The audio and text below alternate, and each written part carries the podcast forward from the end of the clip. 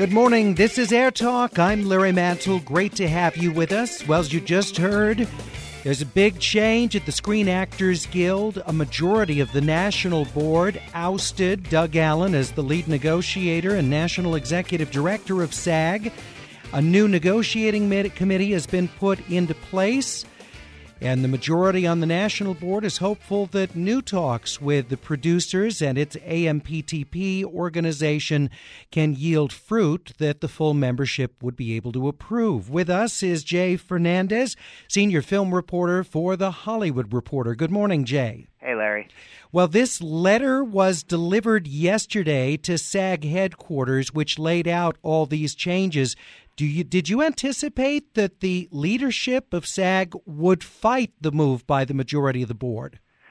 Uh, I didn't really know. Um, I guess on some level, I was a little surprised that um, that that Allen sent this email saying, you know, essentially that he had accepted it.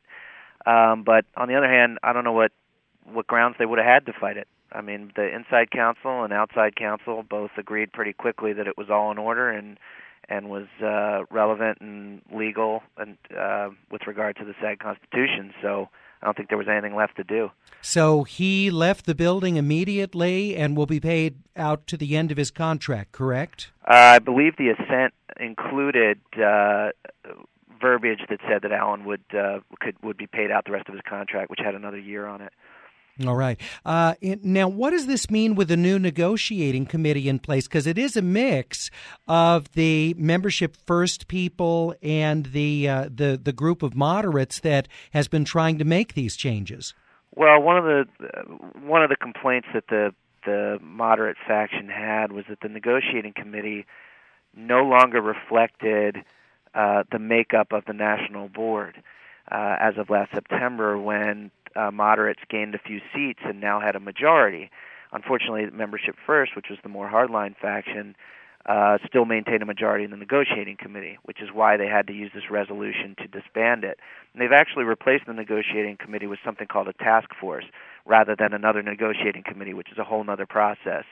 Um, but the uh, my understanding is that the moderates the moderate leadership wanted the new task force to they didn't didn't want to just whitewash it with their own partisans.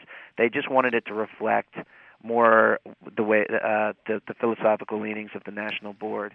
So that's what they've done. They've included membership first partisans but if you look at the makeup moderate forces if they bound together would still have a majority now on the task force we haven't been able to get a comment from the AMPTP. It seems that organization just sitting back and watching the discord at SAG play out, biding its time because I'm sure they feel this is only good for for their side. But have you been able to talk uh, off the record or get any indication from producers um, whether they're willing and anxious to get back to the bargaining table? I don't know the answer to that question. My my guess is yes. Um, you know they they want to move on. They want to get this contract done. As they kept pointing out they've you know nailed out nailed down five or six others during 2008 and this was the last one on their agenda and they were frustrated that they couldn't get it done. On the other hand they they put their last offer on the table on June 30th saying that this was it. You weren't getting anything else. So there wasn't really anything for them to do in the last 8 months while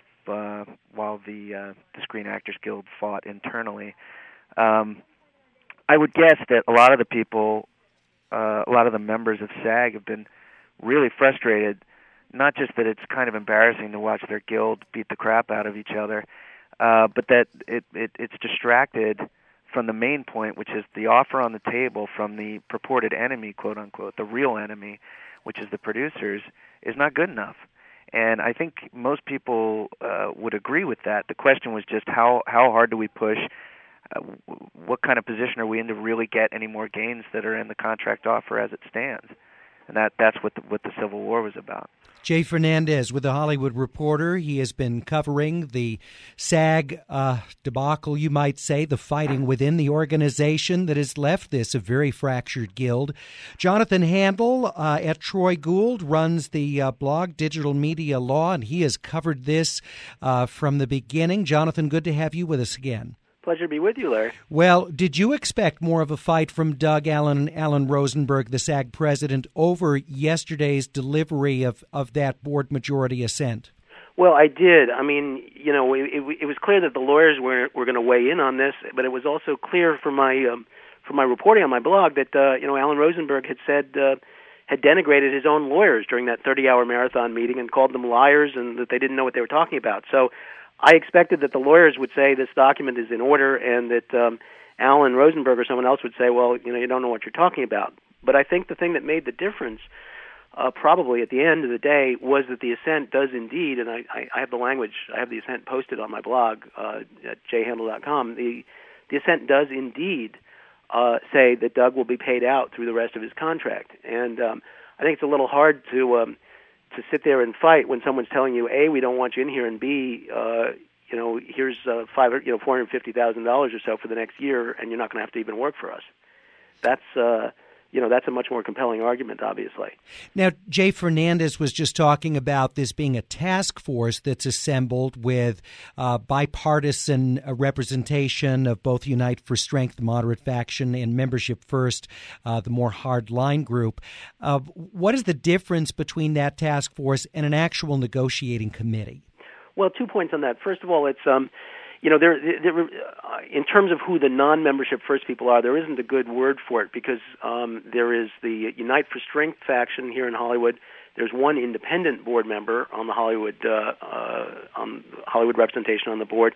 Then there are the New York and regional board members, uh, basically all of whom are also in this sort of moderate coalition. So they're unaffiliated. They're you wouldn't call them Unite for Strength members. That's exactly right. Okay, exactly right. Um, and the difference between a task force and a and the negotiating committee is this: the negotiating committee actually had authority delegated to it by the board to do the negotiating, um, sitting alongside uh, the, the top staff person, of course, which was Doug Allen.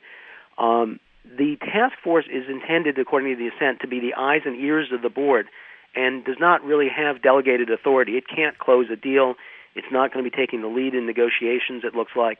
I think what you're going to see is a dynamic where it's going to be um, John McGuire and uh, and David White. John McGuire, uh, uh, the you know a longtime uh, guild sta- staffer, very respected, and David White, the new interim national executive director, uh, extremely intelligent, extremely low key uh, individual, uh, very much of a calming influence. And uh, and just very uh, and, and the former general counsel of the guild, so very knowledgeable as well. Uh, I suspect that those two uh, guys are the ones who are going to be, you know, taking the lead uh, point position uh, in these negotiations, accompanied by the task force. Jonathan Handel, who's been blogging about the SAG negotiations and the discord within the union uh, for months now. I'm opening up the phone lines for you as a SAG member to weigh in. What would you like to see as the next step for your guild? 866 893 5722. 866 893 KPCC. It's a chance for you to weigh in on the change in leadership at SAG. Of course, Alan Rosenberg, the president, continues. Uh, but his uh, very close ally, Doug Allen, the national executive director and lead negotiator, is no longer with SAG. 866 893 5722. 866 893 KPCC. Joining us is the national president of SAG, Alan Rosenberg. Mr. Rosenberg, good to have you with us again. Thank you. Good to be here. You have to be very disappointed with uh, what was contained in that letter of assent yesterday. Well, uh, yeah, I'm very disappointed, and I think I speak for the 48% of the uh, members of our board who weren't allowed to have a say in uh, what happened yesterday. As you know, this was done by written assent um, by the slimmest of majorities, and uh, that's unfortunate for our union, I believe, as is the departure of Doug Allen, who many of us believe is perhaps the best thing uh, that ever happened to our union. Well, the 48%, they did have a say, didn't they? I mean, they were in the minority, so the majority carried on this, right? Well, no, this was accomplished by written assent. It wasn't a face to face board meeting. The 52.52% of our board members, most of whom are, uh, many of whom are new on the board and have not sat in a room with Doug Allen, did this by signing their name to a document, basically. There was no debate in the boardroom. Um, there was limited debate, as you know, in the uh, in the emergency meeting we had two weeks ago. But uh, yesterday, this was accomplished by written assent, which um, just the use of that uh, of that uh, way of doing things, I think, is damaging to our guild. It uh, kills democracy and kills the ability of the minority to have a say. Well, it seems though that the majority on the national board were so unhappy with the procedural moves during that 30 hour meeting that uh, they seemed to feel this was the way they needed to go to make a change. Well, that, I, I disagree, and we let them know that if we had a meeting that where we knew it was on the agenda to talk about Doug's performance, where he was given his day in court and the ability to answer his accusers, then we would live with the results of that meeting. Um, that wasn't done. And Doug, as opposed to other NEDs who who have come and gone, was not given his day in court. And as far as I'm concerned, as far as many of us are concerned, I have to be clear because of that motion yesterday. I'm now offering my opinion. I'm not speaking officially as president of the Screen Actors Guild. Um, but Doug was fired because he is too good and too strong and too much of a unionist. You know, for the first time, we had a negotiator who was saying this whole idea of pattern bargaining, where we'd have to be stuck with a deal that was arrived at by other unions, who never asked the questions that we needed to ask about how the internet was going to impact actors. Now, that was an absurd notion. And Doug's the first NED we've had in a long time who challenged that notion um, because of the direction the board gave him the negotiating team gave him. And uh, there's a desire, I believe, uh, from the, by, by those who want to remain safe and want to remain working to go back to the days of yore. We just basically went along to get along. And I'm afraid that's where we are now. In that written assent, as I recall, one of the uh, portions of that delineated just two individuals who would be speaking on behalf of SAG. So, is that what you mean when you say you're just speaking on behalf of yourself, not the union? Well, you know, I have to say that now, and that's a shame because now officially our members have no voice of the people who were designated as official spokespeople for this guild, I'm the only one who was elected by by the membership. And now the two spokespeople for the guild officially are David White, who it's true he was the general counsel of the union, but he hasn't been involved in guild affairs for the past three years. He's certainly not current as to what's going on in our boardroom, what's going on in these negotiations. And uh, John McGuire, who's a senior advisor from New York. So members now, especially the members in Hollywood, uh, are represented when it comes to who's going to be speaking on their behalf. Alan Rosenberg is the president of the Screen Actors Guild with us on Air Talk. We're taking your calls. If you are a SAG member, what do you want to see next from your guild? You can respond to yesterday's major development or what you want to see now in the future as SAG resumes negotiations at some point with the AMPTP to try and come up with a new agreement. 866 893 5722. Please share your point of view on the Air Talk blog at kpcc.org. We'll also continue our conversation with Jonathan Handel, who's been blogging on this, and Jay Fernandez of The Hollywood Reporter, who's been covering this story for his trade publication. This is Air Talk on 89.3 KPCC, Southern California Public Radio.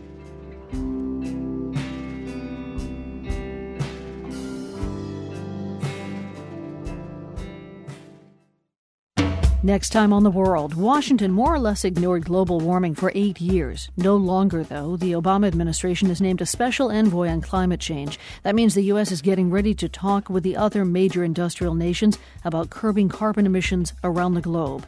A climate change in Washington. Next time on the world. Weekdays at noon on 89.3 KPCC.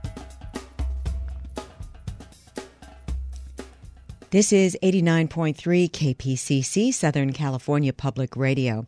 At least five bodies have reportedly been found inside a house in Wilmington. The grim discovery was made earlier this morning on McFarland Avenue. Police say the dead include several children and the killer. Volunteers will fan out across the Southland this week to count the number of homeless people. LA County begins its count tonight. Riverside County begins tomorrow morning. Ron Stewart manages homeless services for Riverside County. He told the California Report that it's not possible to count everyone who is homeless in the county, so there's always an undercount. We are looking at a point in time and to attempt to get out there and do this with really shoestring budgets. Um, for my uh, county, we're doing it largely volunteer driven, about 250 to 300 volunteers. And so we're going to do our best uh, to get out to 102 points in the county and do a count.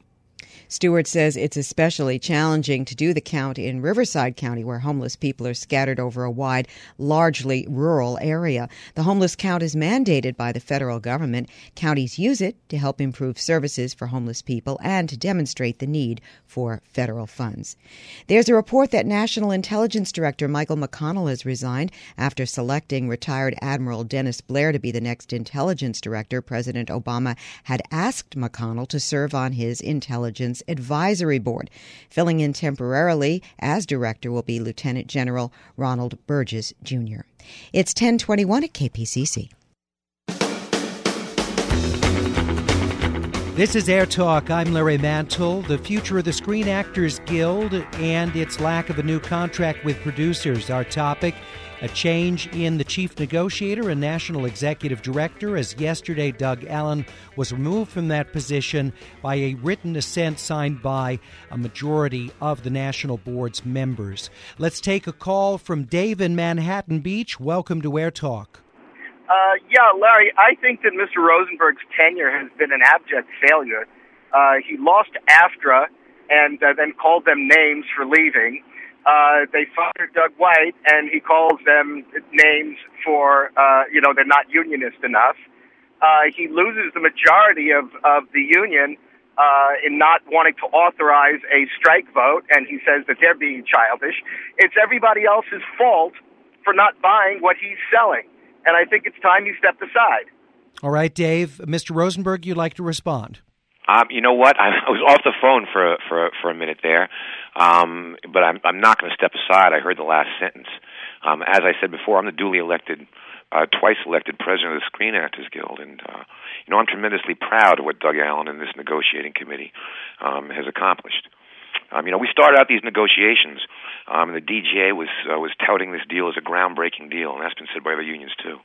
I think we've changed the debate so that people understand now that this is a deal that is fraught with peril for our members, especially our members who live in the middle of this country, who will be put out of work in droves by this new media deal.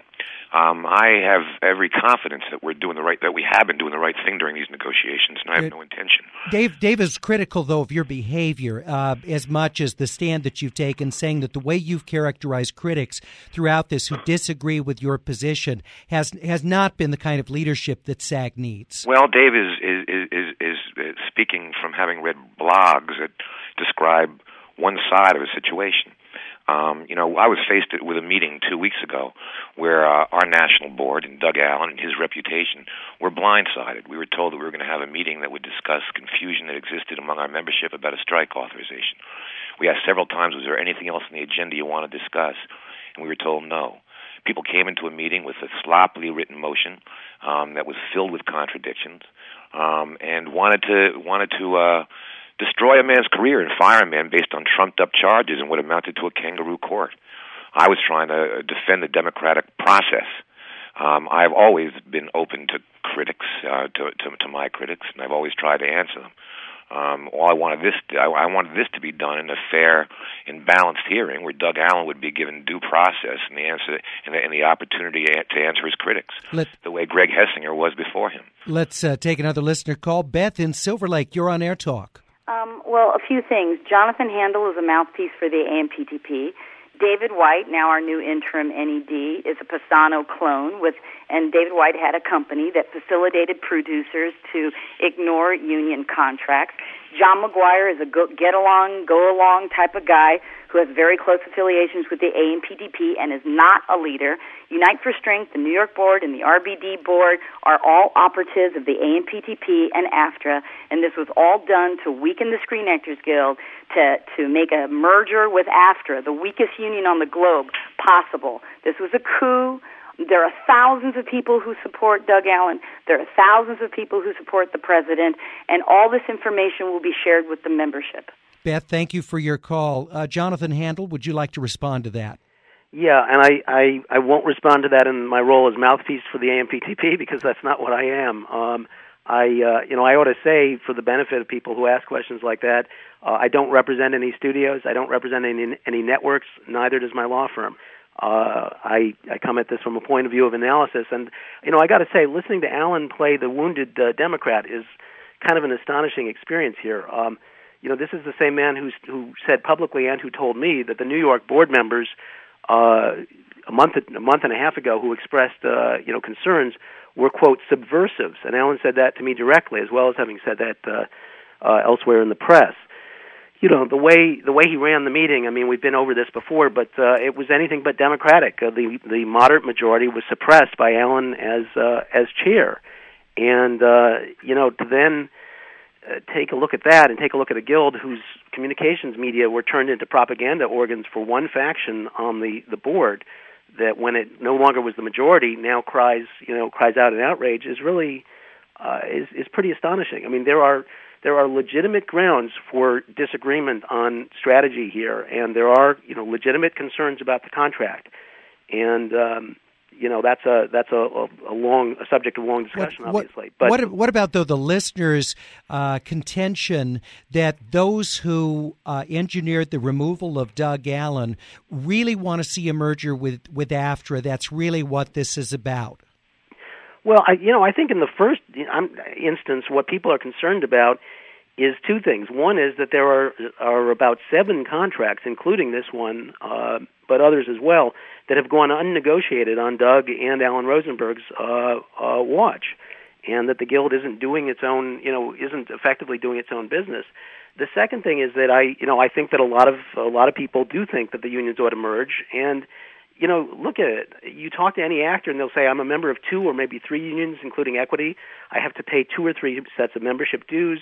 I it's tr- it's hard for me to reach the qualifying levels to get health insurance because my work gets divided amongst the different unions. And meanwhile, management plays quite effectively plays SAG and AFTRA off against each other in negotiations. It is a mistake for there to be multiple uh, unions with overlapping jurisdiction. It just leads to uh, to trouble for the members. All right, Alan Rosenberg, your response, sir. Well, Mr. Handel may contend that he's not a spokesman for the AMPTP, but his commentary has been anything but objective. He speaks as somebody who was inside that board meeting and knows what's going on, and I contend that he hasn't talked to anybody who might give him another side of the picture. Um, you know, uh, Mr. Handel has never commented on the fact that we have a board that voted 100% to stand behind two core principles in these negotiations jurisdiction, and residuals and original content made for new media. A 100% vote that then they repudiated two weeks later. Then they took a 97% vote saying that we would go into federal mediation. If that mediation failed, we would go out for a strike authorization. And everybody said that they would be behind that strategy and not repudiate it. Two weeks later, they came out and advocated a no vote on that strike authorization. It was virtually impossible for Doug Allen or this negotiating committee to arrive at a deal when members of our own negotiating committee and our board were sabotaging us at every turn. But Mr. Mr. Mr. Uh, Handel has never commented on that and talked about the very fact that if a, if, a, if a negotiating committee and a board is divided in such a way that, that that progress cannot be made in negotiations. But he always puts the blame squarely in Doug Allen's court and my court, and never comments on the actions of, of what he called subversives. I never used that word. I don't know who he was talking to, but he wasn't talking to me. I just try to deal with the facts and not cast blame or cast uh, doubt on people's motivation. Um, but uh, I, I would love to hear what Mr. Handel says about that, about 97% right. vote, 100% vote, that that's repu- uh, is okay, then repudiated two weeks later. We're down to our final minute for this conversation. Mr. Handel, briefly, please. Yeah, first of all, Alan, you specifically said to me in our conversation that you consider the New York board subversives. Uh, you know, secondly, uh, part of leadership is looking at your followers and seeing uh, where they are and what they what they think. And uh, so, if part of your own negotiating committee feels differently than what you're putting out there publicly and not not no, letting not other people disagree with, then you got to you got to take their temperature and say, all right, what do you guys think we should be doing, and let's craft a strategy. Well, we've always asked them what they were doing, and they've never been forthcoming with what their motives were. Now, what I'm saying is they weren't disagreeing; they were setting us up for failure. They would take 100% votes, 97% votes, and then two weeks later repudiate what they had done. As a matter of fact, they wrote those motions. And what they were involved in was setting us up for failure so Doug would look like a fool, I would look like a fool, our negotiating committee would look like failures, so then perhaps we could effect a merger with AFTRA. There was an agenda at work here which you failed to take notice of. And I contend that it was virtually impossible for any negotiator to do his or her best work when there's that kind of intentional division within the negotiating committee and the board. Gentlemen, I'm sorry we're out of time, but I appreciate you sharing uh, your very candid perceptions on how this is going down at SAG.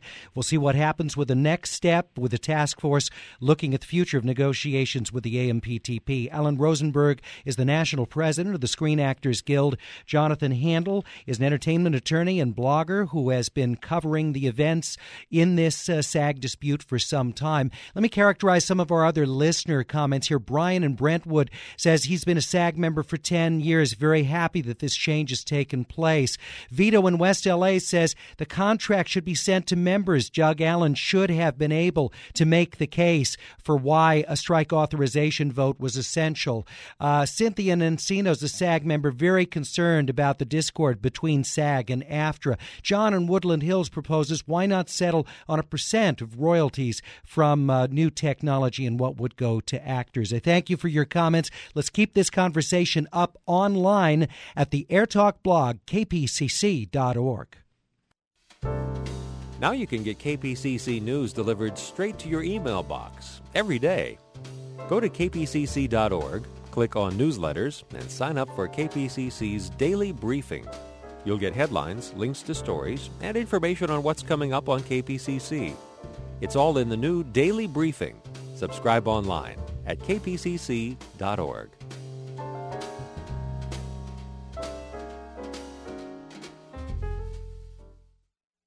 You can now get KPCC and NPR News on your cell phone or PDA. Go to kpcc.org where you'll find information on NPR Mobile from KPCC.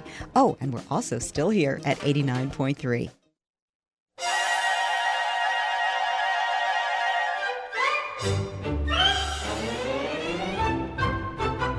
This is Air Talk. I'm Larry Mantle. Great to have you with us. Well, you might think that theater critics are the bane of theater artists and directors' lives, but in fact, there's an important symbiotic relationship between those who write about what happens on live stage and the ability of those productions to attract interest and audiences. Joining us today are three of the artistic directors of uh, three of our principal stages, actually more than that because each of these groups have multiple facilities.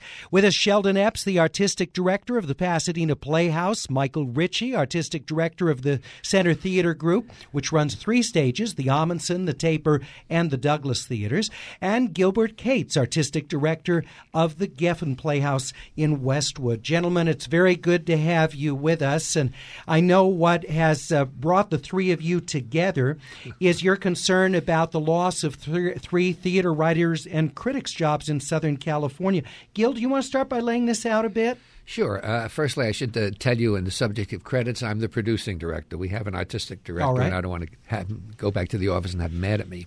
Um, you know, it, it, it's interesting when you think of three uh, of us talking very positively about uh, critics and uh, the virtue and value of critics, but they're part of the conversation between the audience and uh, and and between us. Uh, they they give us ink. They talk about the shows. They encourage people to see the shows. Uh, they're read widely, and to the degree that they're read, people know what's going on uh, at the Ahmanson, at the Taper, at the Pasadena Playhouse, at the Geffen. And there's a yeast. There's something that happens with people talking about stuff, listening, and then going to see the plays. And to the degree that they're not with us, that's to the degree that less talk happens, and that's bad for us. Well, it's not just the, the three heavyweights as your theaters are, but other oh, ones, East West Players, Deaf Theater West. I mean, there's just uh, the list the, could go on the and Odyssey, on. you name it, of course. Yeah, and and the great theater that's often done in those houses that if they don't get written up, nobody's going to because they don't have the advertising budgets that that you folks have. I know yours aren't massive, but at least you've got something to spend. Absolutely, absolutely, and and, and, and it's a shame, and it's a it's a part of what's happening in the Times, and uh, I mean in the Times, not the L.A. Times, and it's uh, most unfortunate. Uh, as you look, uh, uh, Sheldon, at what's happening for theater, what what is your concern about uh, what this means to sort of the conversation about theater locally? Well, I think that's really the important point is is not so much critics and reviews, but the conversation that goes on about theater and the letter that we jointly wrote to the LA Times addressed that, addressed the need for that conversation to happen, the need for people to talk about theater in this town, to agree, to disagree, to write about what is exciting, and and the loss of these writers in all of these newspapers could be a, a big blow to that ongoing conversation. Last week, I, I talked with uh, Stephen Schwartz on the occasion of Pippin's opening Sunday night at the Taper, and and I was asking about the role of critics, and he was saying, "Well, yeah, still very important, of course, but that it seems to be less directly influential, particularly for the big event kinds of shows. Mm-hmm. But you know, in your cases, you may be doing some of those, but that's not your bread and butter." No, that that's true. And as as I said, as important as, reviews are feature articles, um, blogs, all of those kind of things. I, I just want to mention about critics themselves. The the best quote I ever heard about criticism was from Walter Kerr. Walter Kerr said, My review should be a conversation with you. You should go and see everything, then read my review and feel free to disagree with it. So, in, in that regard, criticism is valuable if it stimulates people to go to the theater and have the conversation. Michael Ritchie, what is your sense of how linked uh, reviews are to the actual box office result for a production? Well, in, in some ways, they, they're, they're part of what drives the conversation. If all of the reviews are terrific, generally the show is terrific. If all of them are bad, generally the show is bad. I mean, there is that's what happens, and I think there's there's a tendency for the the audience to think that. Um, all we care about is that we get a good review, uh, when in truth, all we care about is that we have a good production. And we don't always agree with the critics, even when they write um, good reviews. And, you know, um, uh, you know, sometimes getting praise from a critic is, you know, like having a proctologist tell you you've got a nice ass. You know, sooner or later, there's still some pain to come. It can't, you know, it's not, it's not I the be all and end all. yes. um, sure but I agree with these guys. Yeah, the, the, you know, w- w- what Sheldon and Gil were saying, it's a, it's it's part of the conversation. It gets the story out there. It gets people that have seen the show, not seen the show, talking about it. A good review or a bad review. Certainly, good reviews um, help us, but I don't think to the extent that they did in the past. I think word of mouth is much stronger now. So, um, what's important with these losses at these newspapers are not just the critics, but the feature writers, the editors, that the theater space. or the arts is um, part of the social conversation. Michael Ritchie, Center Theater Group, Sheldon Epps, Pasadena Playhouse, Gilbert Cates of the Geffen Playhouse. Uh, the three journalists we're talking about, we began with Evan Henerson from the Daily News and the LA Newspaper Group, then Jim Farber, the Daily Breeze, and gentleman who's been with us many times on Air Talk talking about theater, Steven Leigh Morris, theater editor and critic Mm. at the LA Weekly as Village Voice Media. Its parent is engaging in um, some significant cutting. Uh, our friend Ella Taylor, the great film critic, has also been let go at the LA Weekly. So, not just theater critics, but we are seeing the loss uh, of critics writing about all kinds of important aspects of the art. Don Heckman, the jazz critic of the LA Times, been covering jazz for years, no longer freelancing, writing his pieces. And, and all of this is a lost opportunity to expose people, even those who are already buy in or already fans, but don't know what the next thing that's coming along, a thing we might think we might not like. We read a piece about it and then get jazzed, end up going out to see the production. I'd love to hear from you as an Air Talk listener your thoughts on diminishing arts coverage and particularly theater. We're at 866 893 5722, 866 893 KPCC. And we can also open this up a bit if you have other issues with Los Angeles theater you'd like to talk about. Now is a chance for you to weigh in. 866 893 5722. We'll also uh, talk about the uh, productions these three gentlemen have up on their local stages. Commercial radio is paid for with commercials. Public radio is paid for by the public. That would be you. Public radio thrives only when listeners like you decide to become contributing members. Those individual contributions are the largest source of the money it takes to pay for the high quality news you hear every day. Become a member now. It takes just a minute or two at kpcc.org. And thanks. Well, while we're on the subject of LA theater, time to give away a pair of tickets to Time Stands Still with a pre-show discussion featuring KPCC's Kitty Felde at the Geffen Playhouse Friday, February 13th. Join KPCC listeners for the world premiere of Donald Margulies' Time Stands Still and enjoy the Q&A with Kitty and the Geffen's artistic director, Randall Arney. Tickets and information at geffenplayhouse.com. We'll take the first caller at 626 585 7893. We've just learned that author John Updike has died. The Pulitzer Prize winning novelist reportedly died of lung cancer. Updike wrote more than 50 books, including two Pulitzers Rabbit is Rich and Rabbit at Rest. He was 76. LA police say a man upset over his job situation killed his wife and five children before committing suicide at their Wilmington home. Police this morning found the bodies of a man, a woman, an eight year old girl, two five year old girl twins, and a set of twin two year old boys. Taking a look at traffic in Norwalk on the 5 North before Carmenita. All lanes are temporarily blocked to clear a crash and clean up an oil spill. Traffic is backed up from the 91. As for the 5 South, that's slow from Florence to Valley View. And in industry, the 60 West pretty slow from Fairway to Crossroads Parkway, while the 210 West is slow from Huntington Drive to Rosemead Boulevard. It's 1041 at KPCC. This is Air Talk. I'm Larry Mantle. Wonderful to have you with us. Michael Ritchie, Gil Cates, Sheldon Epps, uh, heads of our three local theatrical treasures, with us to talk about what's happening on their stages and the loss in theater writing and criticism with the layoffs of three uh, men who've spent years, I mean, collectively, I don't know how many years those three men have spent covering local productions, but it is a ton, and what that means for uh, coverage of local theater. Uh, by the way, on stage right now at the Mark Taper Forum Pippin, which opens Sunday, it's a reconception of, of Stephen Schwartz's uh, musical. Uh, this case, uh, it's a co production Deaf Theater West and Center Theater Group. Kirk Douglas Theater has uh, Danny Hoch taking over the one man production that's on stage, and Minsky's is set to open very, very soon. that's a brand new musical. Charles Strouse involved with that, and uh, that's at the Ahmanson Theater. Meanwhile, we have stormy weather with Leslie Uggams, terrific uh, singer and actor, uh, who's portraying Lena Horne in that production. Great score of that show, Michael Bush directing, and that's on stage at the Pasadena Playhouse and uh, at uh, the Geffen in Westwood.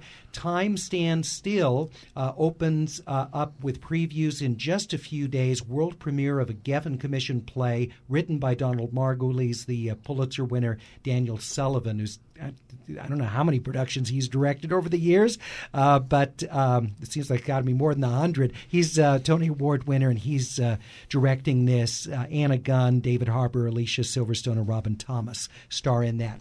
Let's take your phone calls. We begin with Mark in West Hollywood. Welcome to Air Talk. Hi there. Um, I'm so. First of all, I want to say thank you to these guys for bringing this up. When I found out the L.A. Weekly was getting rid of Steven Leigh Morris, I I just about died. Um, I do small theater, write and direct in the, some of the 99 seat theater, which does incredible work. Um, Steven Leigh Morris was like a guiding light. He would organize the LA Weekly Awards, which is where a lot of us get recognition.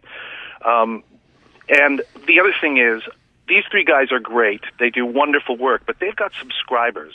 So they've got a certain number of seats sold.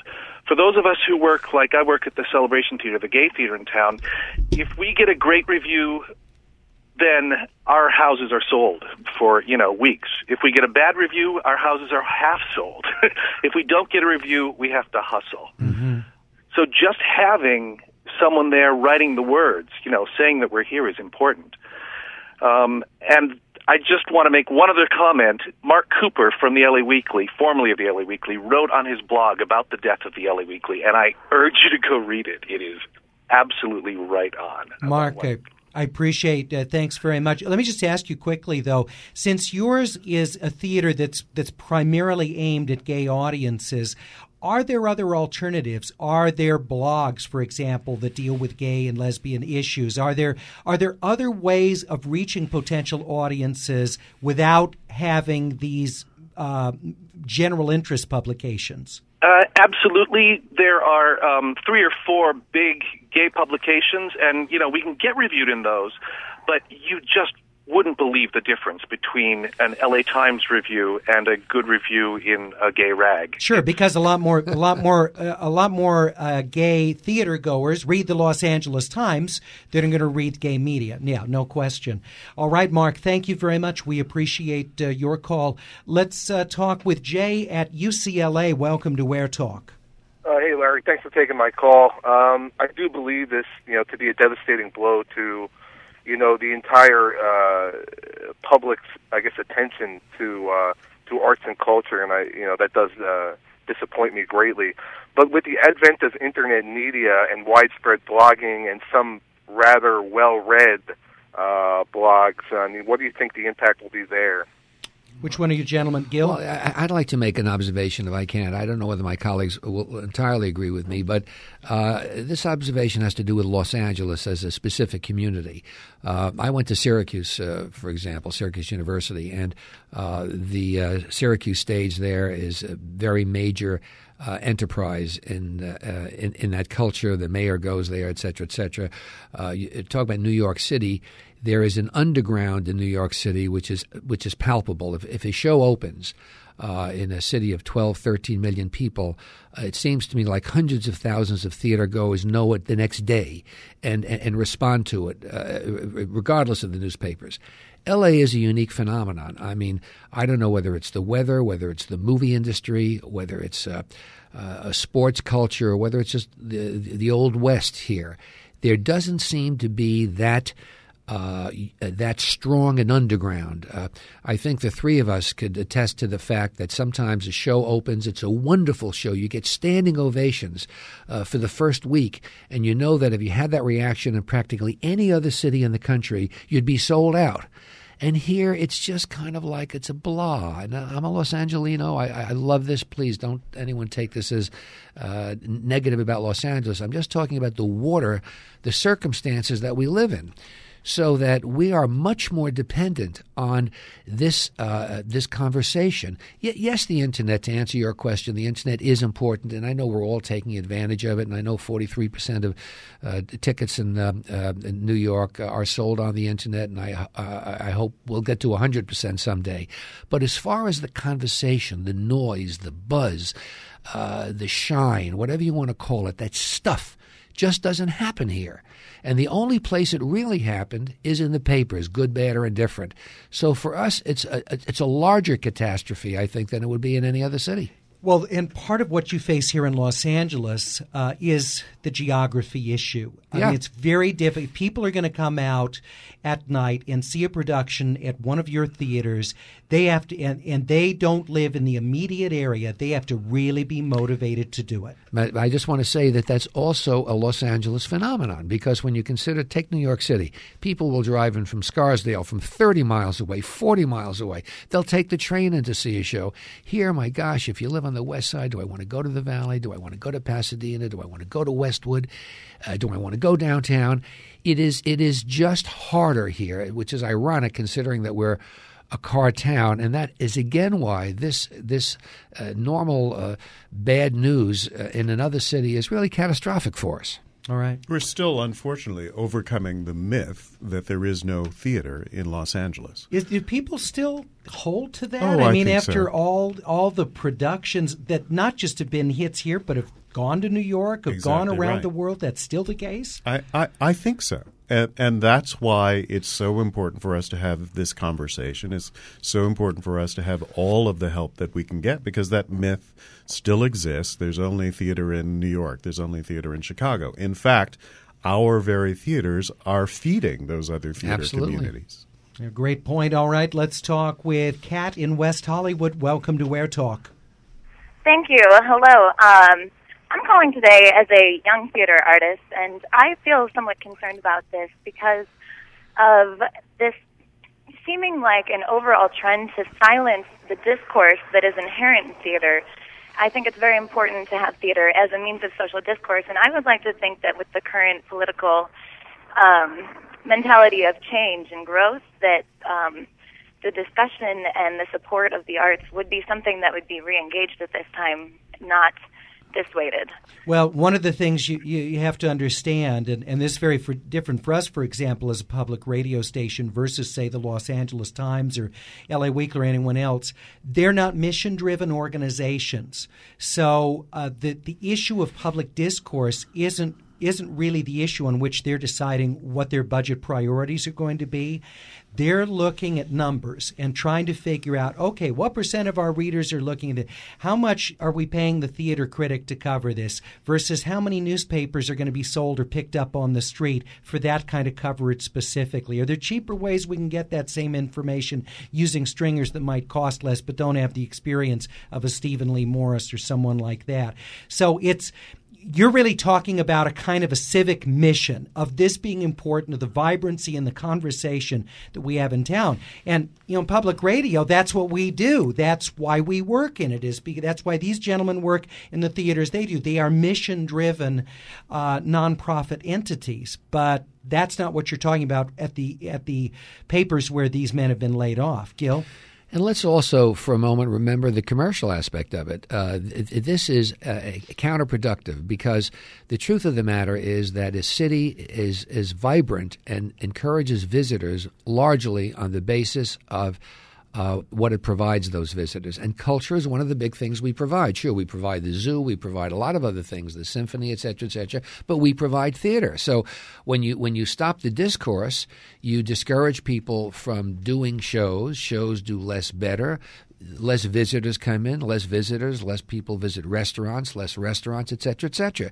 And and and uh, from, from, I think from our perspective, I, think it's about time that the municipality, that the city, really recognized that it is in the city's financial interest not only to encourage theater but to encourage these institutions to uh, develop this conversation, which ultimately is to the, the best interest of our bottom line. Michael, you want to weigh in on this? I think that you know culture defines that you know the very soul of a community. Uh, you know there are many cities that are big cities um, that that have active workforces, that have industries, and yet without cultural, uh, uh, without culture or arts institutions, they cannot be defined as world class cities. Now, Los Angeles is obviously a very large and world class city. Uh, and part of that is due because of what it offers in in um, the sphere of, of culture. Uh, we have one of the greatest visual arts communities in the world here in Los Angeles. We um, have one of the greatest performing arts communities in the world. We, in fact, through both television and movie especially, define a lot of what the image of the world is and what that, and, and again, what that conversation is. Where theater fits into that, and you know, the three of us run the three largest theaters in, in, in this city, um, is also distinctly important. Um, the idea of uh, 300 or uh, 700 or 1,000 people a night walking into any one of our theaters, sitting down, not only being entertained, and sometimes being entertained is all you ask for and need. That's good for a community.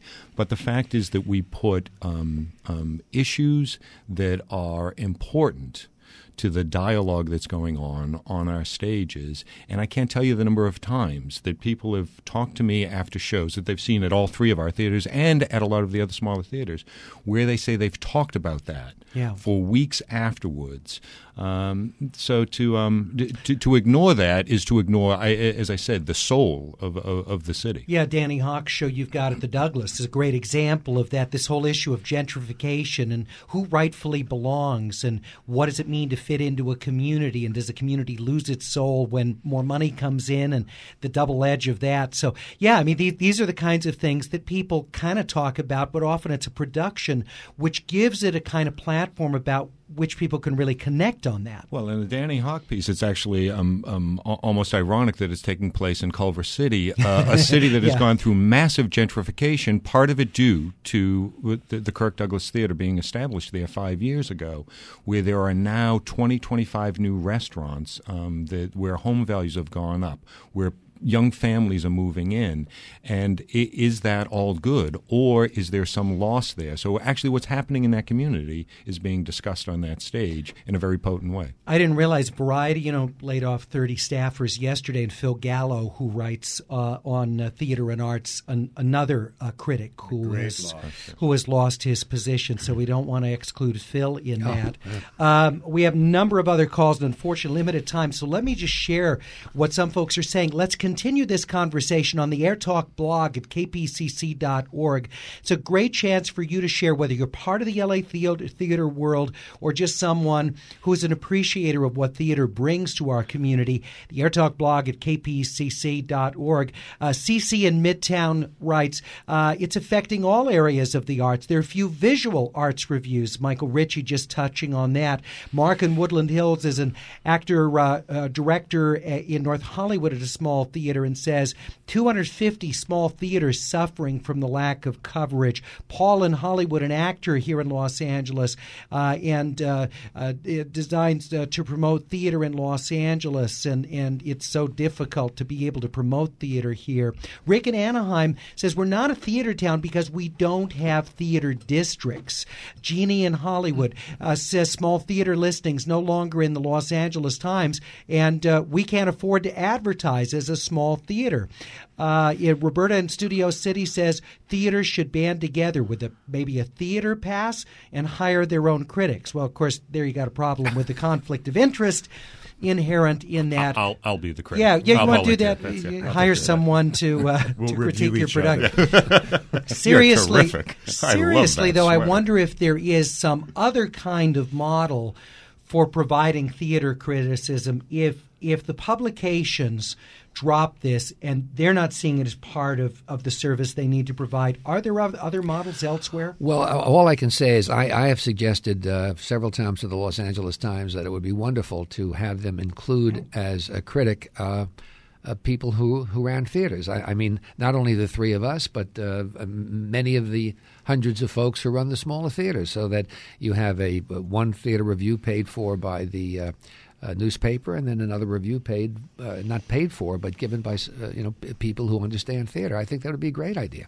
Well, one of the things the LA Times do does that I think they deserve credit for is they have started their readers blog where Yes. they allow the readers to to en masse review a show right from previews on. So they really have taken something where they, they have you know we keep using the word conversation. There's a real distinct conversation that happens that someone will state something, it gets rebutted by others, it gets elaborated by more, and actually those readers polls I think ultimately. Um, drive more of what the the general sense of what the show is than necessarily the, the, the critical review itself. So there may not be a professional reviewer kicking off Right. that conversation in the future. Hopefully, that conversation can still take place, whether it's on the LA Times website or or whether there's a standalone separate theater review website that does it. And it's uh, to the point that Sheldon made earlier. Uh, it's it's not only the, the theater critic that we're talking about, but it's all the other stuff that the paper brings with it the the feature pieces, the special pieces, the fact that uh, there's discussion in at the newspaper themselves by these people with other people, so that the business editor knows what's going on, the sports editor knows what's going on. There's a th- th- there's an interchange, there's synergy, a buoyancy, yeah. there's a synergy there. So, so yes, of course, uh, the, the the the critical review is one thing, but it's the other part as well. Gil, thanks very much. Gil Cates, producing director of the Geffen Playhouse Westwood, Sheldon Epps, artistic director of the Pasadena Playhouse, and Michael Ritchie, artistic director, Center Theater Group, which includes the Ahmanson, the Taper, and the Douglas Theaters. We'll continue the conversation, kpcc.org, with the Air Talk blog. Well,